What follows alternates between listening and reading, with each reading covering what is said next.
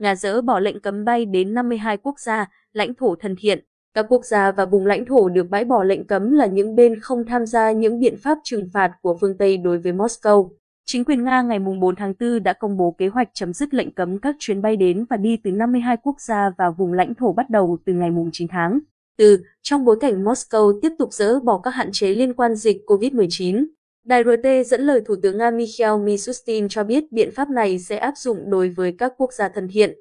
đề cập các nước không tham gia các biện pháp trừng phạt của phương Tây đối với Moscow. Theo ông Mishustin, bước này được đưa ra khi các ca mắc COVID-19 đang có xu hướng giảm ổn định trong vài tuần qua. Danh sách các quốc gia và vùng lãnh thổ được bãi bỏ lệnh cấm bao gồm Algeria, Afghanistan, Argentina, Bahrain, Bosnia và Herzegovina, Botswana, Brazil, Trung Quốc, Costa Rica, Ai Cập, Ethiopia, Fiji, Hồng Kông, Israel, Ấn Độ, Indonesia, Iraq, Jamaica, Jordan, Kenya, Kuwait, Lebanon, Lesotho, Mauritius, Madagascar, Malaysia, Maldives, Morocco, Mozambique, Moldova, Mông Cổ, Myanmar, Namibia, Triều Tiên, Oman, Pakistan, Peru, Philippines, Saudi Arabia, Seychelles, Serbia, Sri Lanka, Syria, Thái Lan, Tanzania, Tunisia, Thổ Nhĩ Kỳ, Uruguay, Venezuela, Việt Nam và Zimbabwe.